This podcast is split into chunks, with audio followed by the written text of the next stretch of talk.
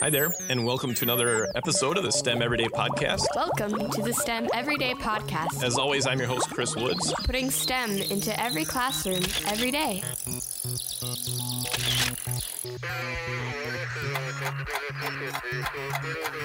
Hi there, and welcome to another great episode of the STEM Everyday Podcast. Today we have a special guest with us. Um, it's Kory Graham, and she's from uh, southern Minnesota. Currently teaches at the Byron School District. Uh, she's been a teacher for almost 30 years, and you can find her on Twitter at Kory Tellers, kind of like storytellers, but Kory Tellers, K O R Y. And uh, this is going to be awesome being able to talk with you, Kory, and welcome to the show. All right, thank you. I'm very excited to be here. Yeah, it's uh, it's been awesome uh, getting to know you on on Twitter and, and seeing some of the great things that you do, and and uh, especially STEM STEMish kind of things. You've been teaching for almost 30 years, and um, now you're now you're this role called an elementary innovations teacher. Tell us a little bit about what is an elementary innovations teacher? So, what an elementary innovations teacher is is um, this position has been in this school district now for five years. I'm on my third year teaching it. Um, the reason why they called it an innovations class is in Minnesota, you um, need to have a technology license to teach a true technology class. Okay. So by calling it innovations, you can work around having the special licensure and a regular classroom teacher can teach the class. Um, and so the teacher that had been teaching it for two years moved on to the middle school. Um, it was a combination. My first year teaching it, it was a combination of like a true technology class where I was teaching things like keyboarding, Google Docs, and then also incorporating um, a little bit of co- coding as well. Um, and this is elementary, right? right. This is elementary, so I was teaching. Uh, I'm teaching first through fifth grade, and I'm a specialist, so I'm like music or PE. Um, or art, where I see the kids on a rotation. Um, currently, I see my third through fifth graders for 27 minutes every three days, and I see my first and second graders for 55 minutes uh, once every six days. Um, over the three years, now my class is still evolving, um, where it's become more of a STEM, I c- kind of say it's a STEM ish class where I'm incorporating STEM. Yep. Um, we do coding. In the grades through through five, I don't have to do any of the um, more regular technology things because we have a digital media class for that. Still with Oh, wow. the first and second graders, um, I do incorporate some digital citizenship and you know how to use a Chromebook and things like that as well. Yeah, so that's yeah, a little bit more of a mix. Um, but So it's a, it's it's a wide been a variety lot of fun. stuff. Wide variety of stuff, and you get to kind of do it for all those different age groups, and and they get to come to your classroom, and they're excited to be there, you know. And Right. Yeah. Yep. Like I say, I get to teach the fun stuff all day long. You know, we have robots, we have the Spheros, we have Dot and Dash, uh, B-Bots, um, that I, I really do get to teach the fun stuff all day long. So I've enjoyed it very much. And and and you know what? Those things are fun for kids, and and maybe that's a good question. What what is it about all these kind of STEM kind of things that really just, boy, it just hooks these kids, right? Right. Well, you know, number one, a lot of it is hands-on. Mm-hmm. Um, so that obviously gets them excited about things. Um, number two, one of the things that I love to tell them that I that is my favorite part about teaching this kind of a class is that number one, they can all a couple of things. They get to they can always help each other. I never ever have to tell them you have to do this by yourself Yep. you know they can all because any kind of i know you know from talking to others that any kind of stem career they might be in typically they're working on a team or with a partner or something like that and then the other part is is that there's typically not ever only one right way to solve the problem Gotcha. Yep. Eh, You know, and Yeah. I love. I think that's kind of fun for kids because that doesn't always happen in the regular classroom setting. They, they, there's, there's there should probably be more of that encouraged, but at the same time, you know, it just doesn't happen. So Yeah. Yeah, but they but they get to be creative. They get to like you you have the name innovations right in the title, and and and that's got to be that's gonna be great for those kids to have that time to innovate, to create, um, to to try new things. And uh, Right. Like I've um said a lot of times to other teachers, like I almost feel like it's mental recess for the kids. That they you know, they're they're still thinking a lot, but it's just such a a break from what it's like for them in the regular classroom that it's it's more like a recess yeah, there's, but we're still thinking and you know working and all those kinds of things so so you're you're a mental recess teacher. That's that's good. yes yes yep And and you know, um, thinking about some of those things that you guys, I mean, you mentioned you do use Spheros, you do um, different things like that. But there's you know, there's some of those things that require some um, you know, some planning or having some kits and some some funding and you know for some of those uh, products and things. But there's also a lot of other great things you can do. I mean, I can. I'm just talking with you. It, it looks like you have a green screen in your room.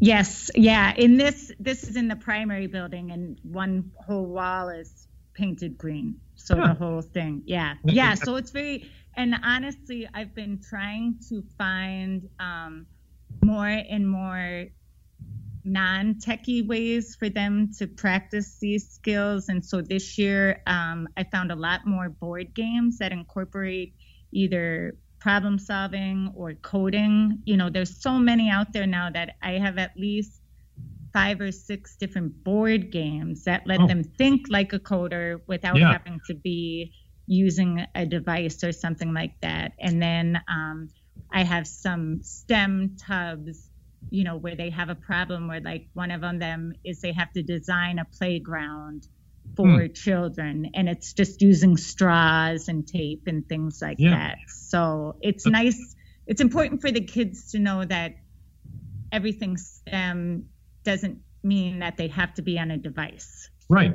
And and in fact, some of those, you know, games, I mean, that's really encouraging them to sit and with someone to play hands-on, you know, against someone, with someone, you know, in a, in a actually interacting kind of atmosphere. right exactly yeah And yeah as we all know as as teachers, we see we see too many times when kids just get sucked into that you know that technology that device and and and they're a zombie they're they're they're the only one existing in this world you know? right yep like Yep. fires going on behind them and they're they're still they're still focused on that screen so yeah so great yeah. so so um you've done some great things tell, tell me some some cool things but maybe also any any cool failures too Um, you, I, because I am still learning, I'm learning along with the kids with so much of this. There's failures all the time.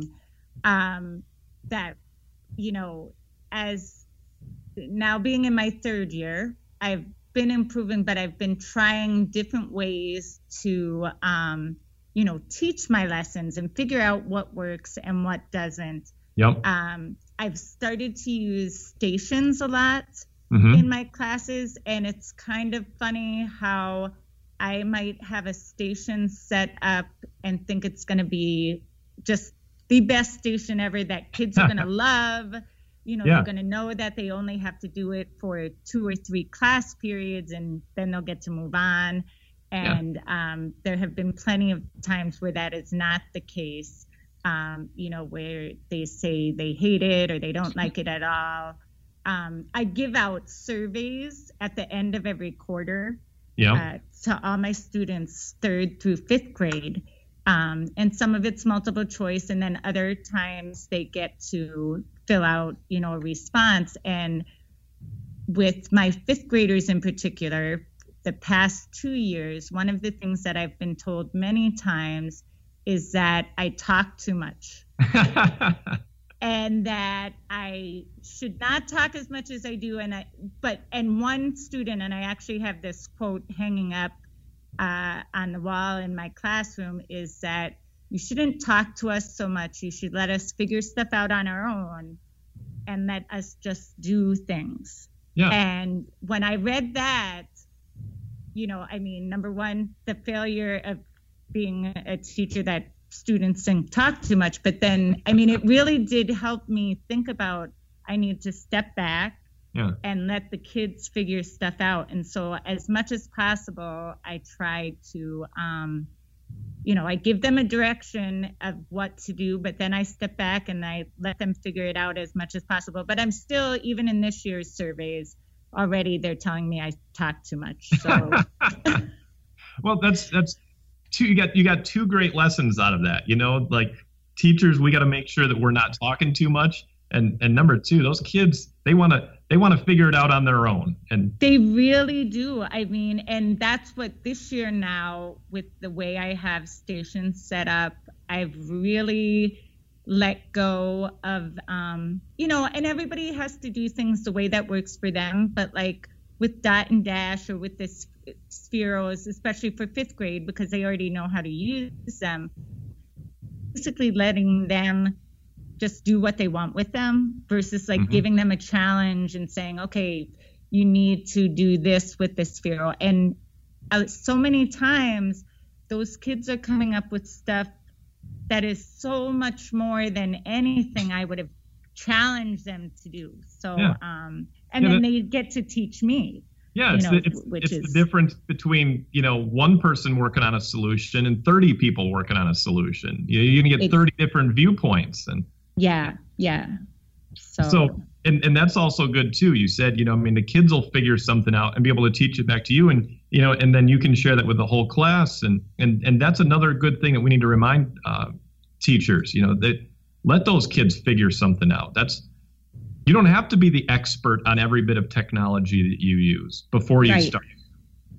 Yep, exactly. So um, there's lots of lots of avenues that STEM education is going in the future. I mean, you see so many new uh, new products, new new things. I mean, all sorts of crazy stuff. You, you, you think we're just gonna you know let STEM go by the roadside? You think uh, we're gonna keep going? You, you think STEM is here to stay? You think what it'll look like? I think STEM is here to stay. What I would really love to see mm-hmm. is that it becomes more a part of the regular class, especially in the elementary setting, which I'm yep. in. You know, I would love to see that it can become more a part of the regular classroom setting gotcha. versus something that's separate.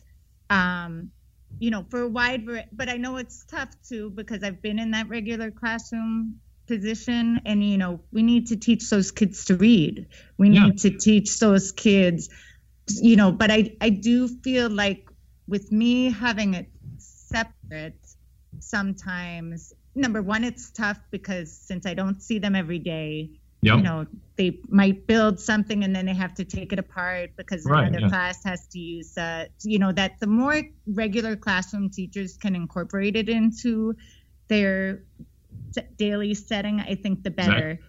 Yeah. Um, you know, but I think too, it's important that we don't go overboard with STEM and that we still, you know, I have friends that are in the humanities and the arts and things like that too, that that's just, just as important. But I think, like you said, just letting kids be creative and STEM is a great way to do that and give yeah. them opportunities. Um, you know, I know there are some kids in my when I see them, you know, that those might be the kids that struggle with reading or even with math, but like let them try to do a coding problem. And yeah. it might take them a while, but they still get it. And to see that um, how proud they are of that yeah. success, that that has to carry them into whatever they want to try to do. Yeah. So you know, I it's not going away. Um, I have a a group of volunteers. There's a company across the street from our school that's a, a web based company.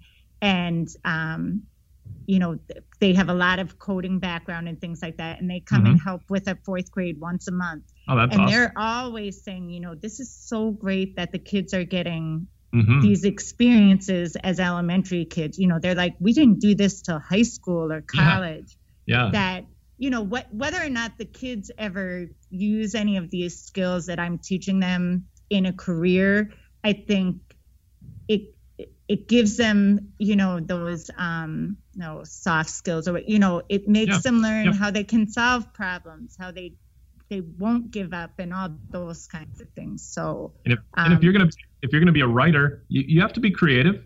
And, and if Right. you're you know work in arts and humanity, you have to be creative in that too, and that creativity transfers. So, so that's that's awesome. But it sounds like you almost are would be happy if you worked yourself out of a job if, if all the teachers. Uh, had- then you'll go back to the regular classroom, right? yeah, right, right. All right. So or help. I could always like what I would love to if my position could maybe be half working with the kids and then half working with teachers oh and yeah, helping that you know kind of more like a coach or something like that Yeah. helping them know how they can incorporate more of that into their regular classroom yeah. That's that's that's an awesome idea too. So one one last question for you, you Kory. Um, you could have somebody from science, technology, math come and be, you know, your dinner guest or guest speaker in your classroom. Who'd it be? i'm so excited that you you know first of all gave me a heads up on this question because it really did have to think for a while but then interestingly enough i watch um, the tv show the legends of tomorrow it's Okay. uh, on cw it's one of the like dc comics like yep. arrow and the flash Yep. and on one of their most recent episodes that i was catching up on um, they were back in the 1930s and Hedy Lamarr was a part of the storyline. Okay. And I don't, do you know who Hedy Lamarr is? no, all? I don't. This is great. Okay, you're gonna need to Google her. I will actually. I'll pull up her wiki right now. But she was a movie star in the 1930s, Yeah. but not. And she's like, you know, a, a beautiful woman Yep. and was a leading actress. But she also was an inventor.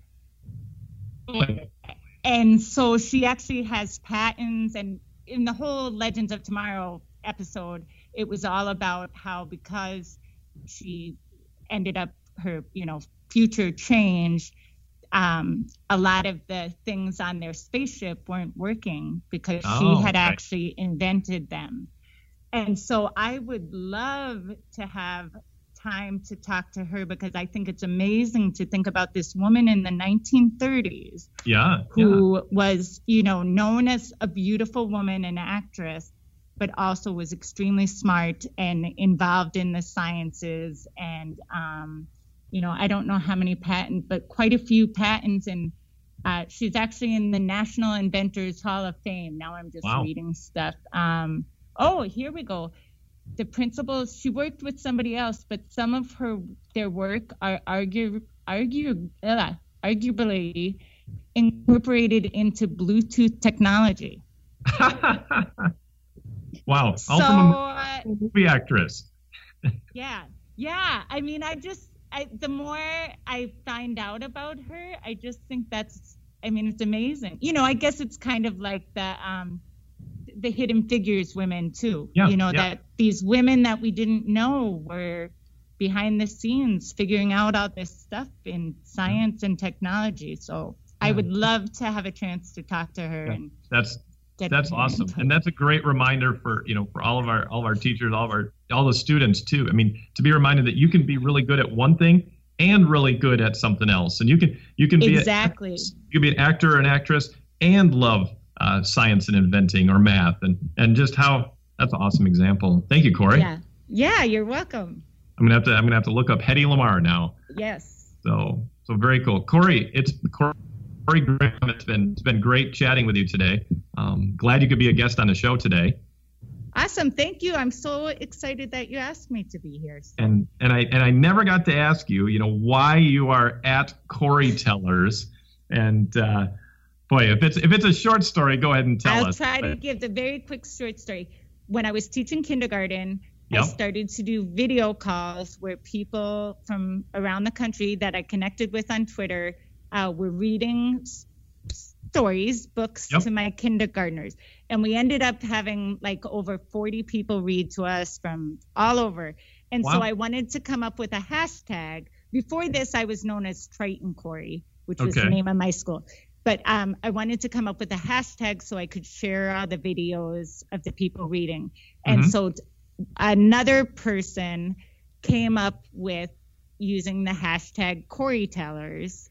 Gotcha. And so that just snowballed. And so I decided to change my Twitter handle to Kory Tellers. Paula Great. McKeek, I have to give credit. Paula M- McPeak is the woman who came up with Kory Tellers. That's that's cool, and that and Yeah. that's another that's another great example. Getting people, you know, connecting. You can connect all around the world with internet and technology. It's it's so incredible what what oh, kids yeah.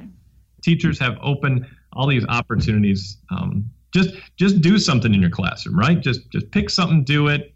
You know, it might work, it might not work, it might be a raging success. The kids may say you talk too much, but Right. but it's going to be great, and it's going to give kids uh, a memorable experience in your classroom. So thank you, Exactly. thank you again very much, Kory Graham.